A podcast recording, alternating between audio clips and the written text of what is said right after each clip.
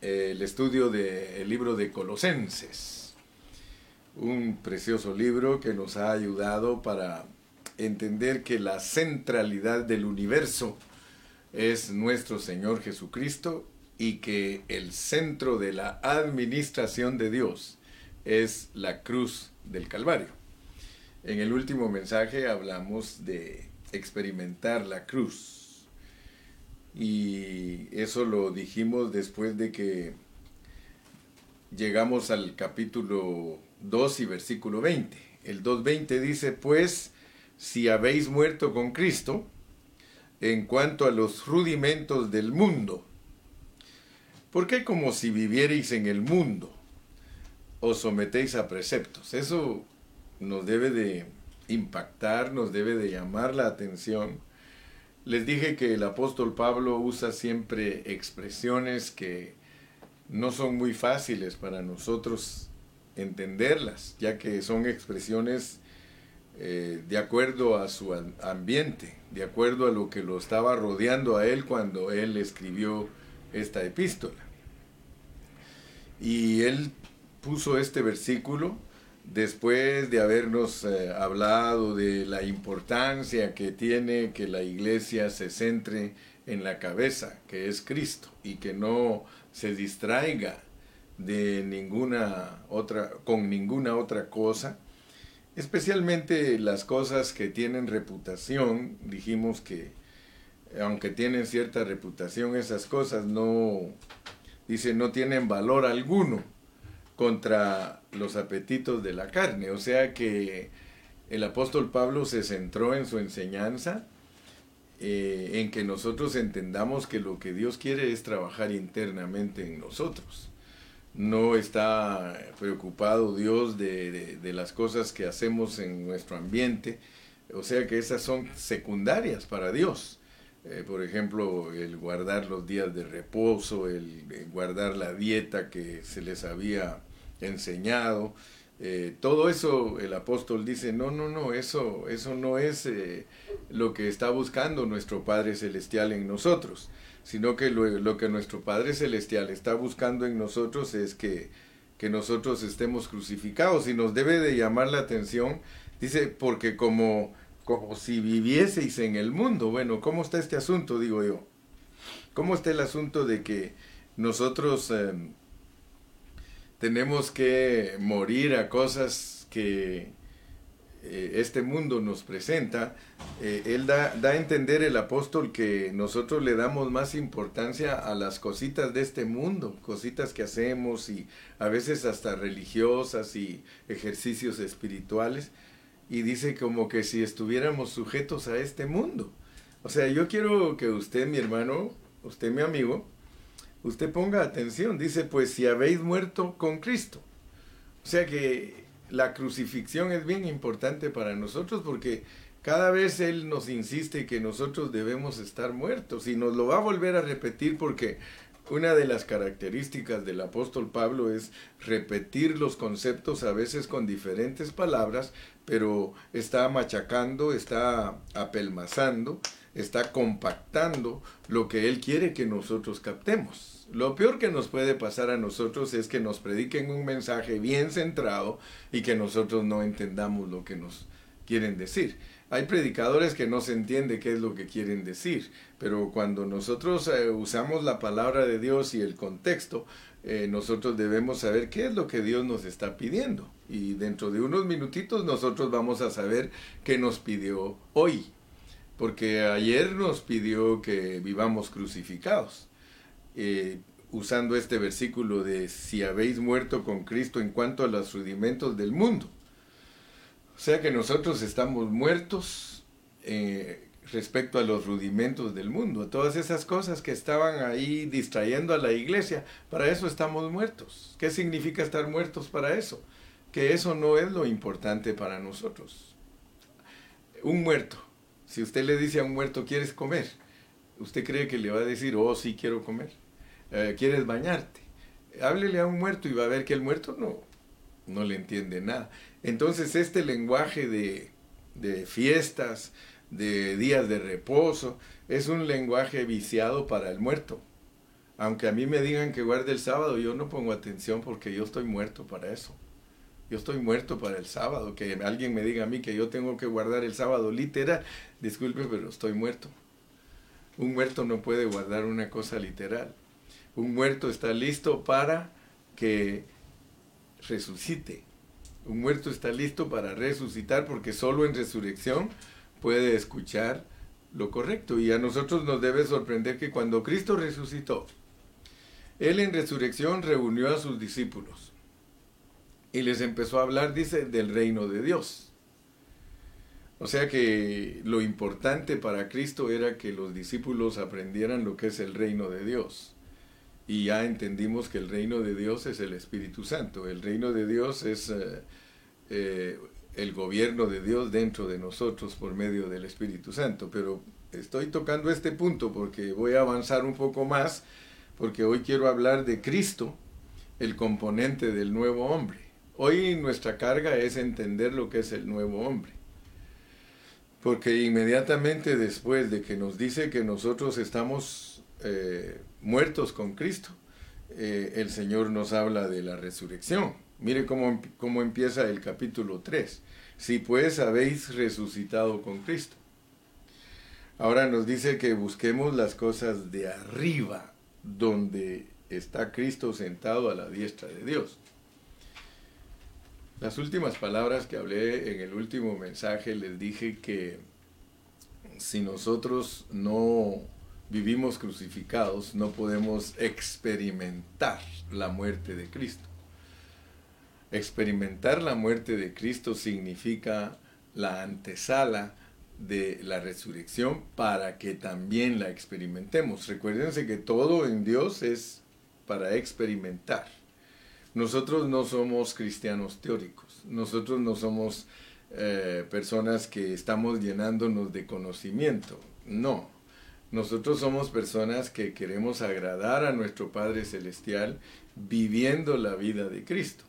Entonces noten que la secuencia que lleva este libro es de que después de que entendemos que estamos muertos para los rudimentos del mundo, que ya no nos hacen mella, ya no nos hacen cosquillas las cosas del mundo, entonces podemos decir que estamos en resurrección.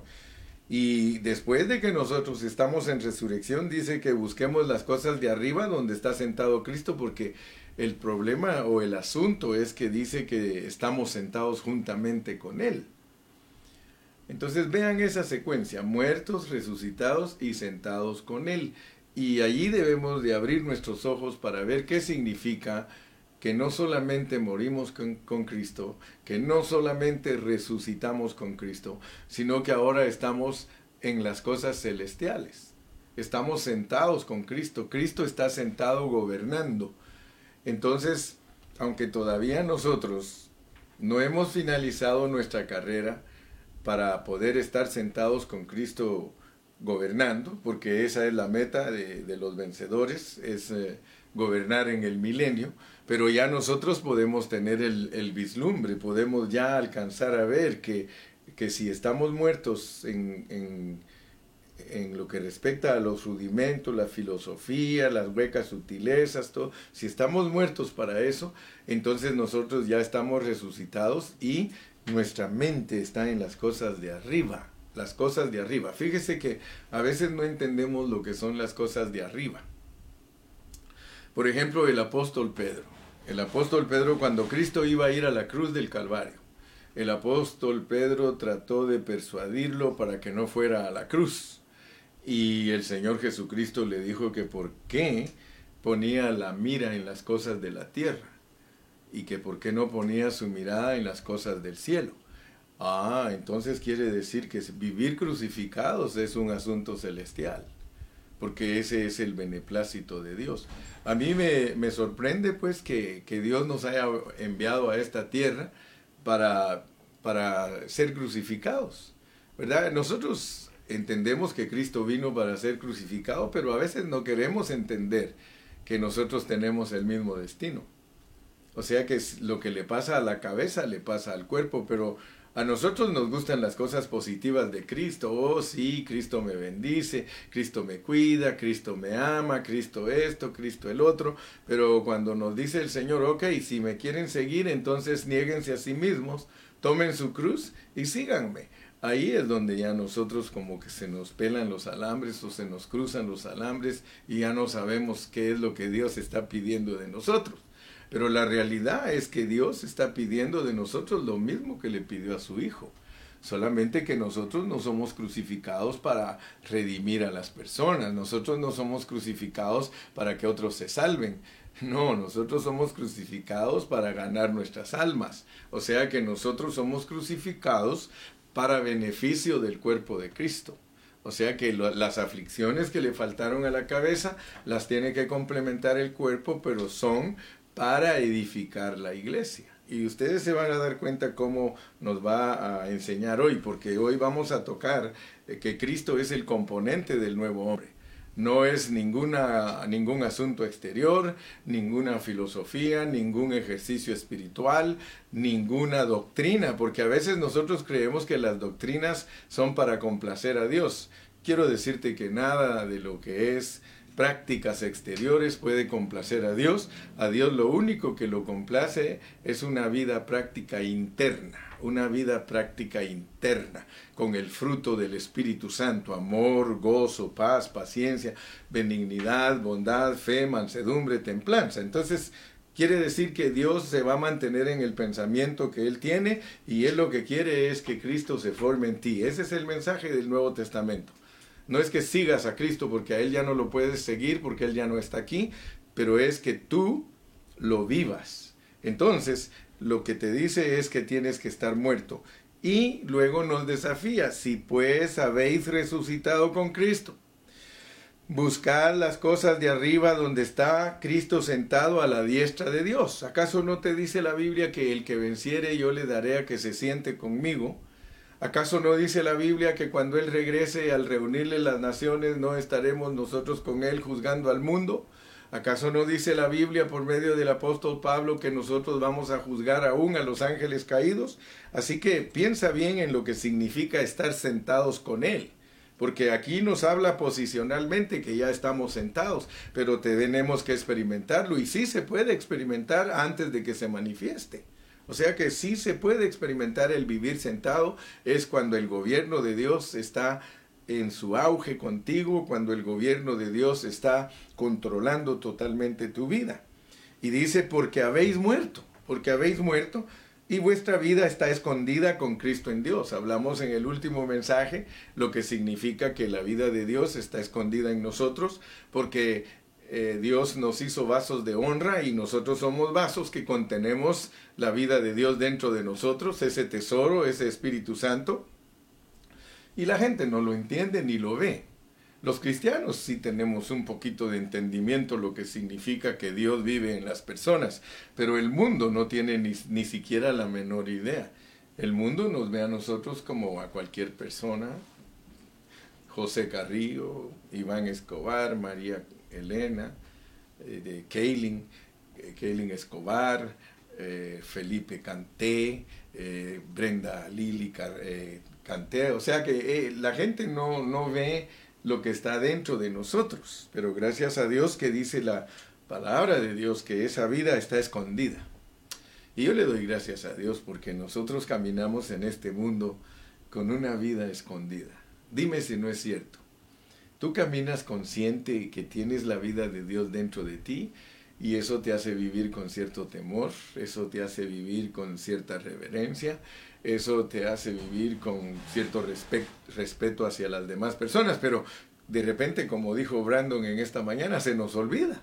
De repente se nos olvida que, nosotros somos cristianos y ya empezamos a actuar, eh, ¿a dónde vas Vicente? ¿A dónde va toda la gente? O sea, empezamos a actuar como todos los demás.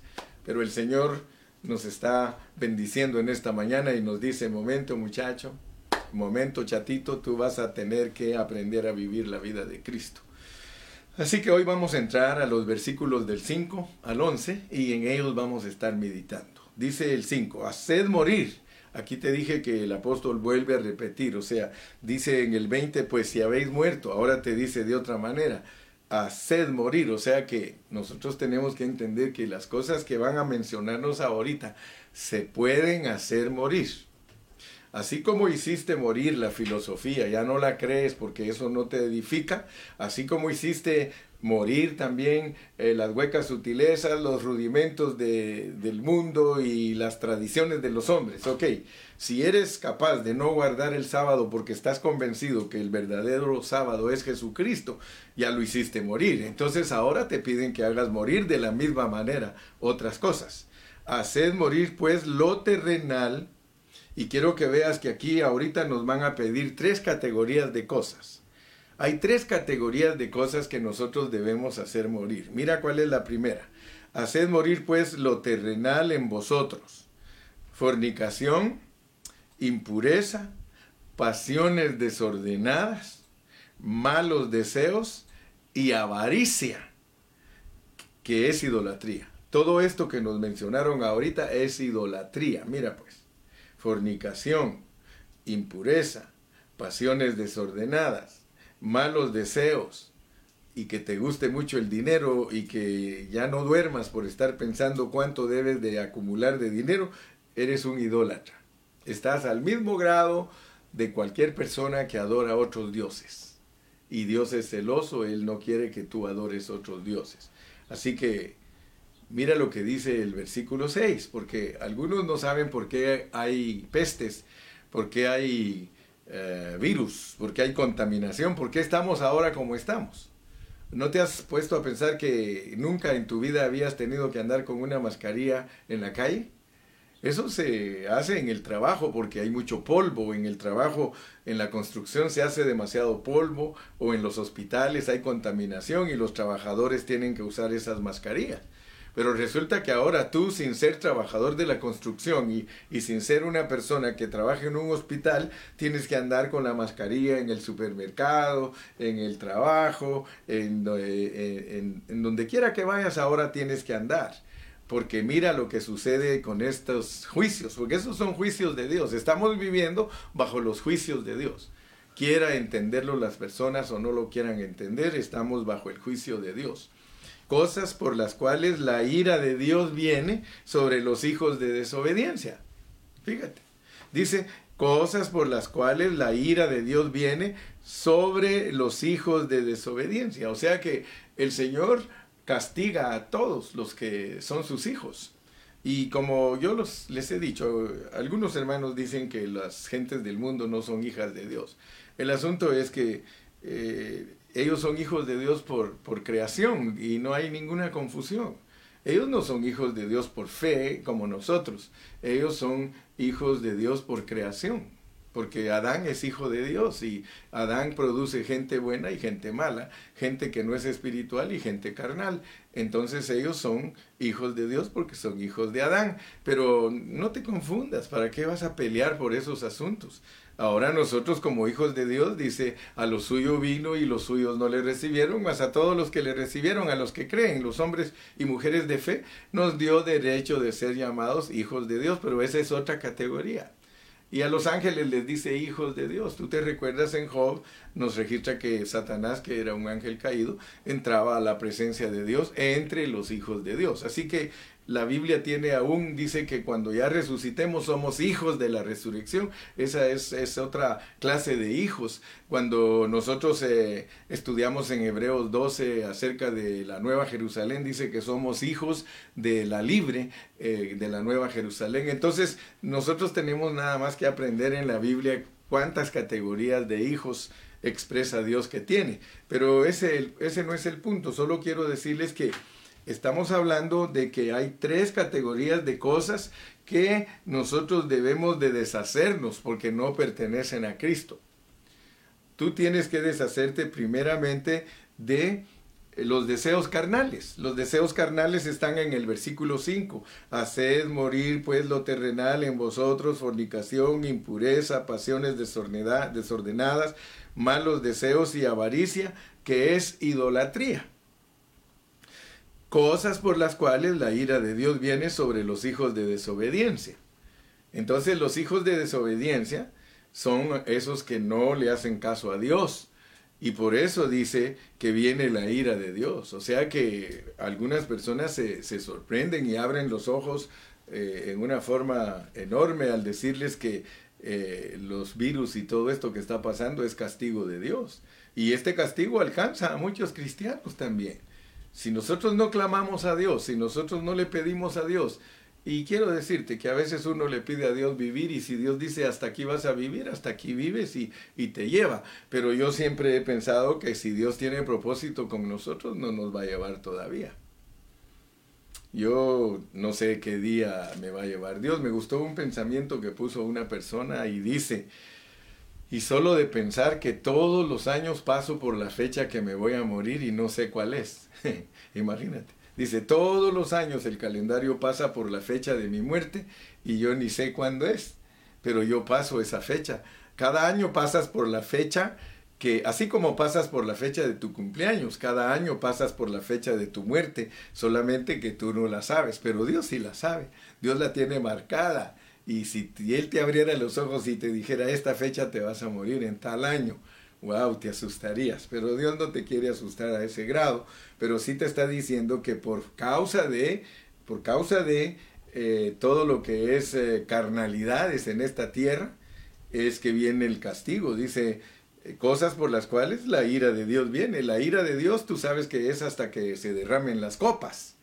Porque primero vemos ahí en el Apocalipsis están las siete iglesias, los siete sellos, las siete trompetas, las siete copas. Pero las trompetas solo son las que anuncian los juicios de Dios. Ya cuando las trompetas se llegue a la séptima, que es la final, ya es una preparación y antesala de las copas de la ira, porque las copas de la ira son las que Dios va a derramar para destruir a todas las personas que son desobedientes. Aquí dice cosas por las cuales la ira de Dios viene sobre los hijos de desobediencia. Y luego nos hace referencia a que nosotros andábamos igual que ellos. Mira, en las cuales vosotros también anduvisteis en otro tiempo cuando vivíais en ellas. O sea que nosotros andábamos igual que todos los mundanos. No había ninguna diferencia entre nosotros y ellos. Gracias a Dios, hermano, que Dios nos escogió y nos predestinó desde antes de la fundación del mundo, si no ahí nos hubiéramos quedado. Tú tienes que darle gracias a Dios que un día viniste a Cristo. Y ahorita te voy a explicar, porque el contexto va a explicar estas cosas. Dice, aparte de eso, la segunda, la, la segunda categoría de cosas que nosotros tenemos que dejar. Mira pues, primero ya viste que son todos los asuntos eh, lujuriosos y desmedidos que tenemos nosotros como deseos de la carne. Segundo, dice, pero ahora dejad también, pero ahora dejad también vosotros todas estas cosas. Ira, enojo, malicia, blasfemia, palabras deshonestas de vuestra boca, mentiras porque dice, no mintáis los unos a los otros. Ahora fíjate pues, habiéndoos despojado del viejo hombre con sus hechos. Quiero que pongas atención, porque te dije que de nada nos sirve estudiar la Biblia si la Biblia no nos impacta y la Biblia no produce en nosotros un cambio radical. A mí me gustan los mensajes que hablan de que Cristo controla la vida interna, de que Cristo es el único que puede salvarnos de todo lo que nos asedia, pero como algo interno, como algo vivido. Por eso les he estado explicando en los seminarios del, del, reino de Dios que el Espíritu Santo es el reino de Dios gobernando nuestra vida. Si alguien se deja gobernar totalmente por el Espíritu de Dios, que está interno, que está dentro de él, entonces está viviendo la vida del reino, viviendo la vida del reino. Y por eso Romanos, perdón, Mateo 5.1 dice, bienaventurados los pobres en espíritu, porque de ellos es el reino de los cielos. Son dueños del reino los que se dejan guiar por el Espíritu Santo. Entonces notemos que aquí hay dos categorías. Dice la primera, que nos tenemos que despojar de todo lo, que es carnal y todo lo que es eh, psicológico maligno, porque hay muchas cosas que solo son psicológicas malignas.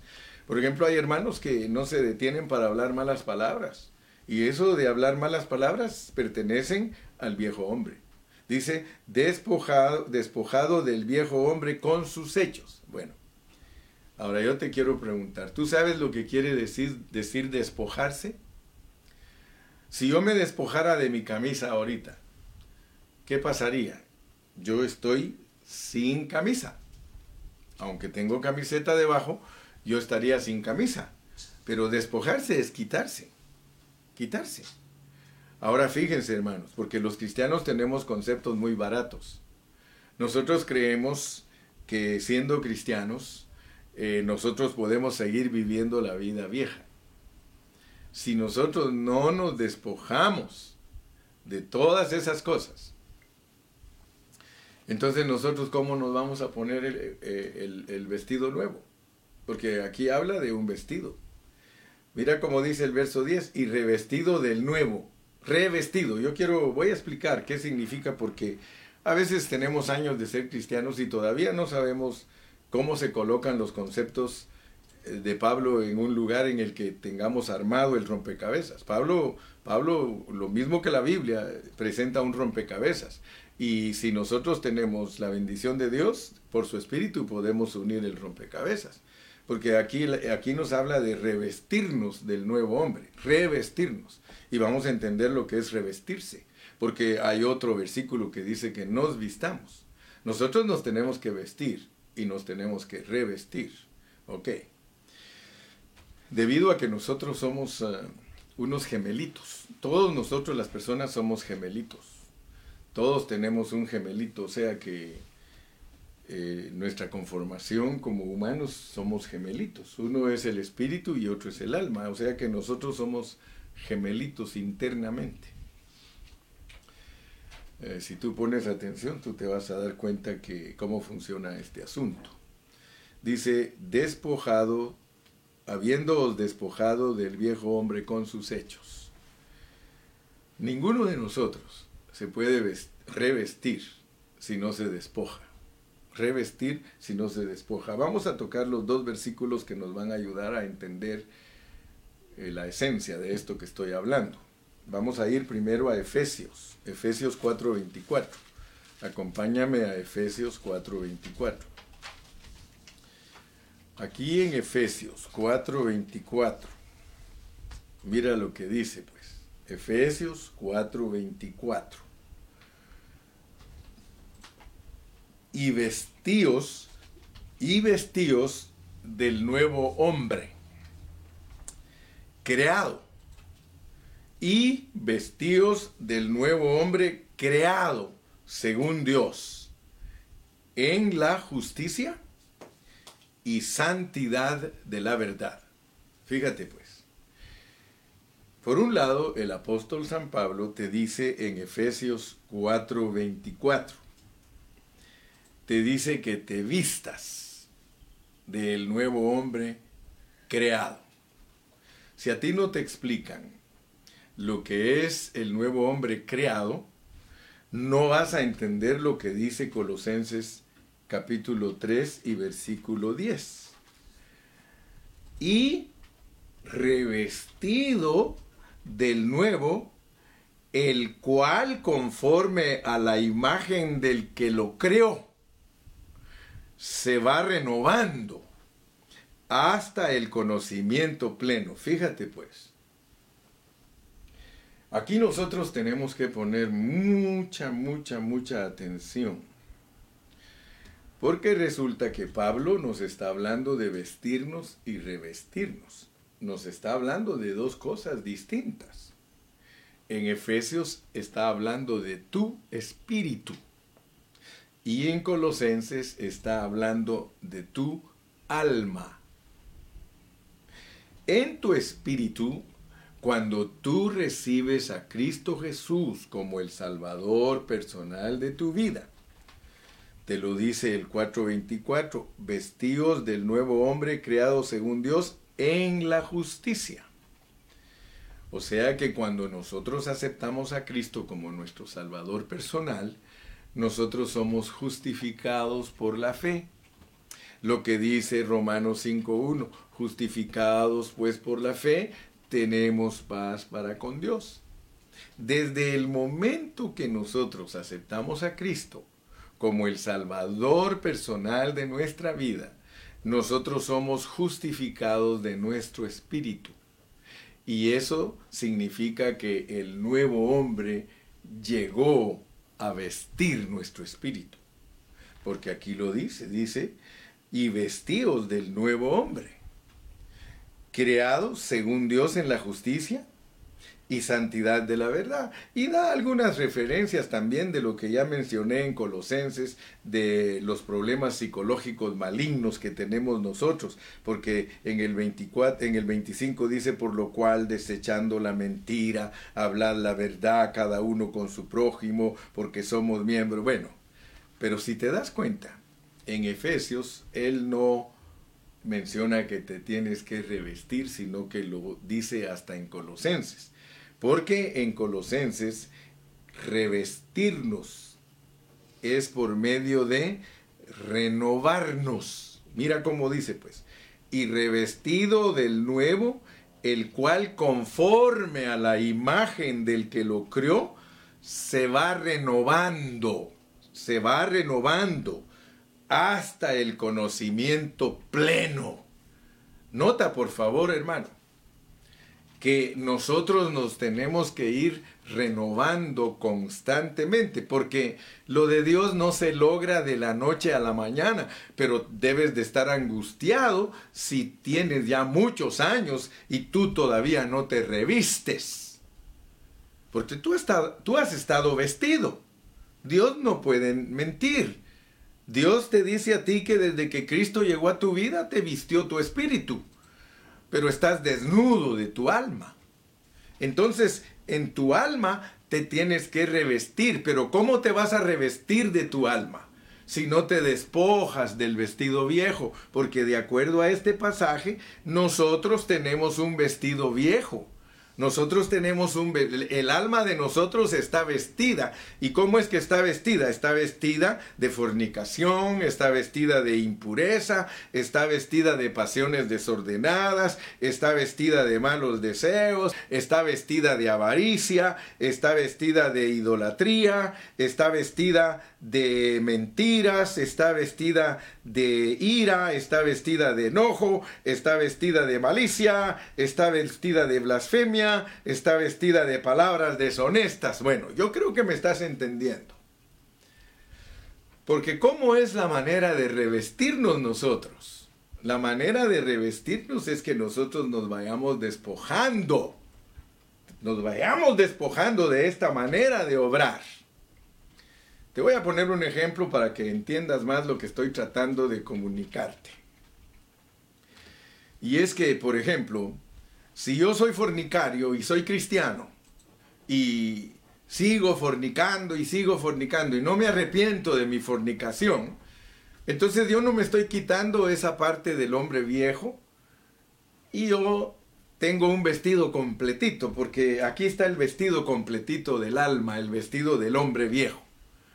Pero si yo empiezo, debido a que amo al Señor y debido a que quiero ser vencedor, debido a que me atrae participar en su propósito, entonces yo tengo que ir quitándome todo eso. Me quito las impurezas, me quito las pasiones desordenadas, me quito los malos deseos, pero esa parte de tu vestido al arrancarla la tienes que ir llenando eh, ya la, vas llenando con el vestido de, de, Efesios 4:24, el vestido del nuevo hombre que fue creado en justicia y santidad. O sea que esa justicia empieza a verse porque tu santidad es la transformación. Todos nosotros sabemos que, que el Señor eh, regenera nuestro espíritu y transforma nuestra alma. Así que el Señor justifica nuestro espíritu, todos lo sabemos, pero de una vez nos dice que nosotros necesitamos avanzar en ese proceso y avanzar en ese proceso de acuerdo a Efesios 4:24 es que te vayas ah, preparando para vestirte eh, en tu alma. O sea que la vestidura de tu espíritu se tiene que extender, tiene que arropar tu alma también. Mira qué lindo es porque como nuestra parte psicológica son dos gemelitos, entonces ya, eh, ya uno de los gemelitos ya anda bien vestido y puedes aplicarle el vestido del hijo pródigo, porque esa es la justicia, cuando uno reconoce a Dios como su Salvador personal y decide comenzar su vida en la iglesia. ¿Te acuerdas cuando tú por primera vez veniste a la iglesia? ¿Te acuerdas cuando, porque tú no querías venir, tú eras un hijo de desobediencia, igual que todos los demás, pero de, vino el Señor a tu vida y tú empezaste a, reunir a, reunirte en la iglesia y el Señor te empezó a hablar, te empezó a hablar y te empezaste a quitar cosas que gracias a Dios hoy ya muchas ya te las quitaste. Eh, pero no terminamos nuestra carrera hasta que, hasta que nos muramos, porque esta carrera es de estarnos siempre, siempre renovando, renovando, renovando, renovando, porque resulta que nosotros eh, como tenemos eh, todavía la naturaleza vieja en nosotros, vamos a querer estarnos vistiendo siempre de esa naturaleza. Pero nota pues aquí, entonces dice que nos vamos quitando, nos vamos renovando, revestido del nuevo, el cual conforme a la imagen del que, del, que lo crió, o sea, la imagen de la imagen del que lo creó, que es Dios, el que creó al nuevo hombre, dice que va renovando se va renovando hasta el conocimiento pleno. Jesús le dijo al Padre Celestial, esta es la vida eterna, hablando de sus discípulos, que te conozcan a ti, el único Dios verdadero, y a Jesucristo a quien has enviado. Es necesario que nosotros conozcamos a Dios en una manera profunda y que conozcamos a Jesucristo en una manera profunda, porque entonces vamos a entender que Dios se encarnó en esa persona para mostrarnos la manera correcta de vivir aquí en la tierra para que podamos regresar como vencedores. De lo contrario, nosotros vamos a estar derrotados, hermanos. Entonces, revestidos del nuevo, el cual conforme a la imagen del que lo crió, se va renovando hasta el conocimiento pleno. Si nosotros pasamos a Apocalipsis, vamos a Apocalipsis 19 y vamos a, vamos a encontrar algo precioso allí en el versículo 7 capítulo 19 de Apocalipsis y versículo 7, ahí dice, gocémonos y alegrémonos y démosle gloria porque han llegado las bodas del Cordero y su esposa se ha preparado y a ella se le ha concedido que se vista de lino fino, limpio y resplandeciente, porque el lino fino es las acciones justas de los santos. ¿Te das cuenta que la Biblia no tiene dos mensajes ni tres? La Biblia tiene un solo mensaje y ese mensaje es que tú te vistas, te vistas del nuevo hombre. Sigamos leyendo. Dice el versículo 11 que en ese nuevo hombre, por eso le puse título Cristo el componente del nuevo hombre. Dice, donde no hay griego ni judío, circuncisión ni incircuncisión, bárbaro ni escita, siervo ni libre, sino que Cristo es el todo.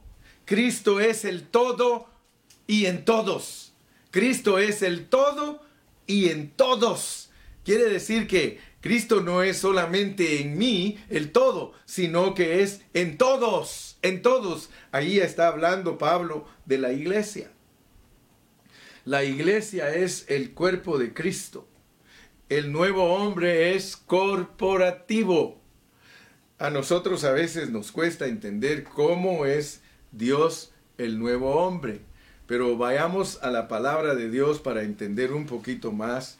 Vamos a ir a San Juan y en, Juan podemos leer un poquito respecto al nuevo hombre. Si, nosotros leemos aquí, el Señor habló de, su venida como, como, el Espíritu. Y aquí en Juan capítulo 14, aquí Él, nos, eh, nos explica, me parece, perdón hermanos, estoy un poquito norteado, pero aquí está, es en el capítulo 16, del Evangelio de Juan. Miren cómo habló Jesús. Miren cómo habló Jesús para que nosotros entendamos lo que es el nuevo hombre. Dice en el capítulo 16 y versículo 16. Todavía un poco y no me veréis. Y de nuevo un poco y me veréis porque yo voy al Padre. O sea que él les estaba hablando de su partida de esta tierra. Entonces se dijeron algunos de sus discípulos unos a otros, ¿qué es esto que nos dice todavía un poco y no me veréis? Y de nuevo un poco y me veréis. ¿Y porque yo voy al Padre? Decían pues, ¿qué quiere decir con todavía un poco? No entendemos lo que habla. Jesús conoció que querían preguntarle y les dijo, ¿preguntáis entre vosotros acerca de esto que dije, todavía un poco y no me veréis? ¿Y de nuevo un poco y me veréis? De cierto, de cierto os digo, que vosotros lloraréis y lamentaréis, y el mundo se alegrará. Pero aunque vosotros estéis tristes, vuestra tristeza se convertirá en gozo. Miren de qué les está hablando. Les está hablando de ir a la cruz del Calvario. Les está hablando que Él iba, iba a desaparecer de entre ellos. Les está diciendo que por un momento ya no lo iban a ver, pero que al ratito lo iban a volver a ver. Dice el versículo 21 para que entendamos cómo es que el, el, nuevo hombre fue creado, cómo vino a existir el nuevo hombre. La mujer cuando da a luz tiene dolor porque ha llegado su hora, pero después que ha dado a luz un niño, ya no se acuerda de la angustia por el gozo de que haya nacido un hombre en el mundo también vosotros ahora tenéis tristeza, pero os volveré a ver. Les está hablando de su resurrección. Y se gozará vuestro corazón y nadie os quitará vuestro gozo. En aquel día, el día de la resurrección, no me preguntaréis nada. De cierto, de cierto os digo, que todo cuanto pidiereis al Padre en mi nombre, os lo dará. O sea que él está hablando de que el ir a la cruz y regresar, él iba a regresar en resurrección como el espíritu vivificante y se iba a soplar dentro de ellos y eso era lo que significaba que la mujer daba a luz un niño. Ahora, muchos conocen el nacimiento de Cristo en el pesebre, pero no conocen la, el, el, nacimiento de Cristo como el nuevo hombre. Así como Adán fue un hombre creado, también el niño nuevo es creado y es creado de acuerdo a la justicia y santidad de Dios y es el Espíritu Santo dentro de nosotros. Ahora noten pues, porque nosotros estamos vestidos del nuevo hombre. La iglesia es el nuevo hombre. Pero si nosotros no hacemos caso a lo que Pablo nos está enseñando en Efesios y en Colosenses, entonces nosotros, hermanos, no vamos a poder vivir la vida victoriosa que Dios quiere que vivamos. La vida victoriosa que Dios quiere que vivamos es una vida en la que nos estamos renovando de nuestro pensamiento. ¿Habías pensado alguna vez que revestirte del nuevo hombre es mantener tu pensamiento renovado? Como te, como te lo dice Romanos 12, no os conforméis a este siglo, sino renovaos de vuestro entendimiento. Nuestro entendimiento, la mente es la parte líder del alma. Nosotros tenemos que estar renovados de nuestro pensamiento. La lucha, la batalla de nosotros, hermano, es mantener nuestros pensamientos en Cristo. Eso es bien difícil cuando nosotros tenemos nuestra mente puesta en las cosas de la tierra. Entonces no vamos a poder. No vamos a poder. Hermano, mira, yo quiero decirte, yo a veces estoy en agonía porque quiero mantener mi pensamiento en Dios. Y es una agonía porque el diablo te va a distraer, el diablo quiere que tú veas esto, que tú veas aquello, pero si no te empiezas a proponer a vivir la vida de Cristo, porque es vivir la vida de Cristo, el Cristo que tienes tú adentro tiene la capacidad de complacer al Padre. Entonces es nada más que mantengas tus pensamientos en Cristo. Eso es lo que nos cuesta a nosotros.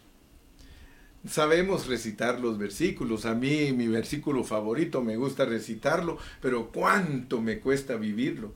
Tú guardarás en completa paz a aquel cuyo pensamiento en ti persevera porque en ti ha confiado. Hermano, nuestra confianza, ¿sabe qué es verdaderamente tener nuestra confianza en Dios? Es estar pensando en Él todo el tiempo. Nosotros tenemos que pensar en Cristo cada minuto de nuestra vida. Tenemos que pensar en Cristo cada hora de nuestra vida, cada semana de nuestra vida, cada mes de nuestra vida, cada año de nuestra vida. Hermano, nosotros fuimos puestos en esta tierra y solo Dios te puede ayudar porque eso se vuelve natural después de que tú colaboras con Cristo y le dices siempre que viva tu vida, que viva tu vida, como Pablo, ya no vivo yo, ya no vivo yo, ya no vivo yo, hermano.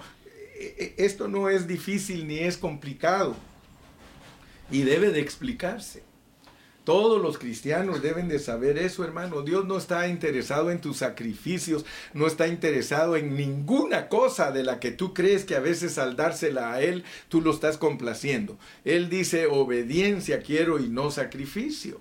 O sea que nosotros complacemos a Dios cuando nosotros mantenemos nuestra mente en Dios. Te voy a desafiar en esta mañana antes de terminar. ¿Cuánto lees tú la Biblia? ¿Cuánto? Dime cuánto es tu tiempo de lectura de la Biblia. En el día, ¿cuánto tiempo usas tú para leer la Biblia? Yo le doy gracias a Dios, hermano, porque yo no solo la leo, la estudio. Pero quizá tú estás descuidado en esa área. Quizá estás tan entregado en el trabajo que solo te levantas, ni siquiera te acuerdas de orar antes de irte. Mucho menos vas a leer un capítulo. Pero si todos nosotros verdaderamente queremos ser el nuevo hombre, porque aquí se habla del nuevo hombre y el nuevo hombre es el que complace a nuestro Padre Celestial. Fíjate que Colosenses había perdido todo. Era debido, debido a las filosofías y a las huecas sutilezas y a los rudimentos del mundo y a las tradiciones de los hombres, que todo esto que yo estoy hablando se había perdido en ellos. Gracias a Dios que Dios a nosotros nos está permitiendo estudiarlo en este día para que nos recordemos qué es lo que Dios está buscando en nosotros. Dice, y voy a volver a leer para terminar, recuérdate, dice versículo 10 y 11, y revestido del nuevo, el cual conforme a la imagen del que lo creó, se va renovando hasta el conocimiento pleno donde no hay judío ni griego, hermano. De los judíos y los gentiles Dios hizo al nuevo hombre. El nuevo hombre no tiene nada que ver con nuestra nacionalidad. Si tan solo tú eres muy patriota y, hablas mucho de tu nacionalidad, hermano, hay hermanos que como les gusta la bandera de su país, hermano. Pero yo nunca he visto que me diga, fíjese hermano, que tengo la bandera celestial. A ver, ¿cuál es la bandera celestial? La bandera celestial es Cristo, Jehová Nisi. Jehová es mi estandarte. Cristo es nuestra bandera. Cuando tú quieras presumir, no presumas eh, la bandera de tu país ni el escudo de tu país, porque aquí está diciendo que para eso ya estamos muertos, hermano. Siempre cuando alguna persona me dice a mí, fíjese hermano que yo soy chileno, le digo gracias a Dios que Dios perdona ese pecado, le digo. Hermano, yo soy mexicano, gracias a Dios que Dios perdona ese pecado. Soy salvadoreño, hermano, gracias a Dios que Dios perdona ese pecado, le digo.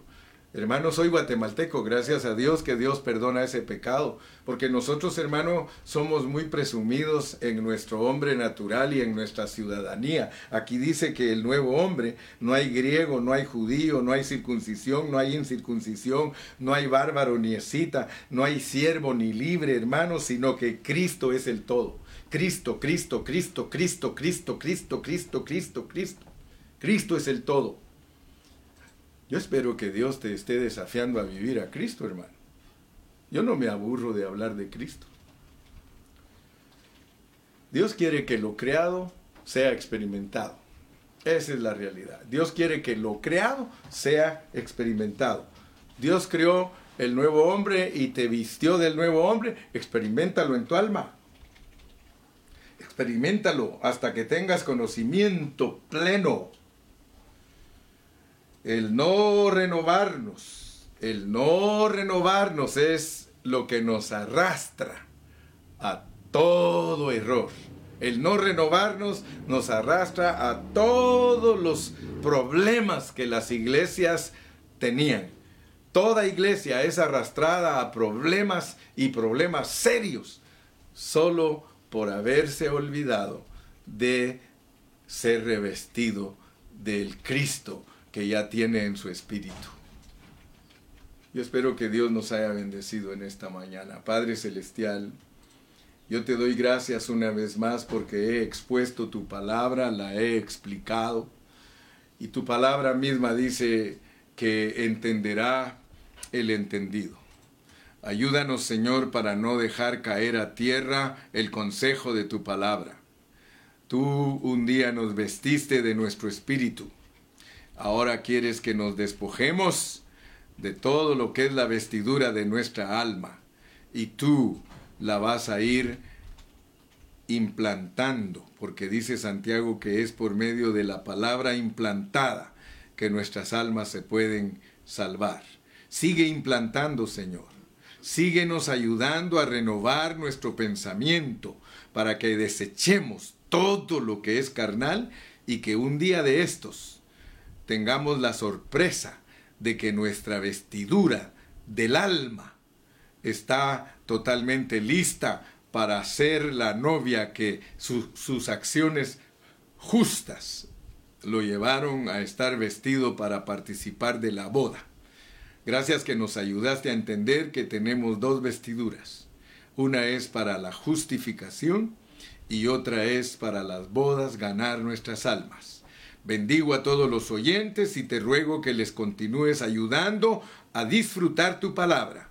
Señor, oramos en el nombre precioso de Cristo Jesús, nuestro amado Salvador. A Él sea la gloria y la honra, ahora y siempre. Amén y amén. Y el pueblo de Dios dice, reporta tu amén. Un minuto más estaremos.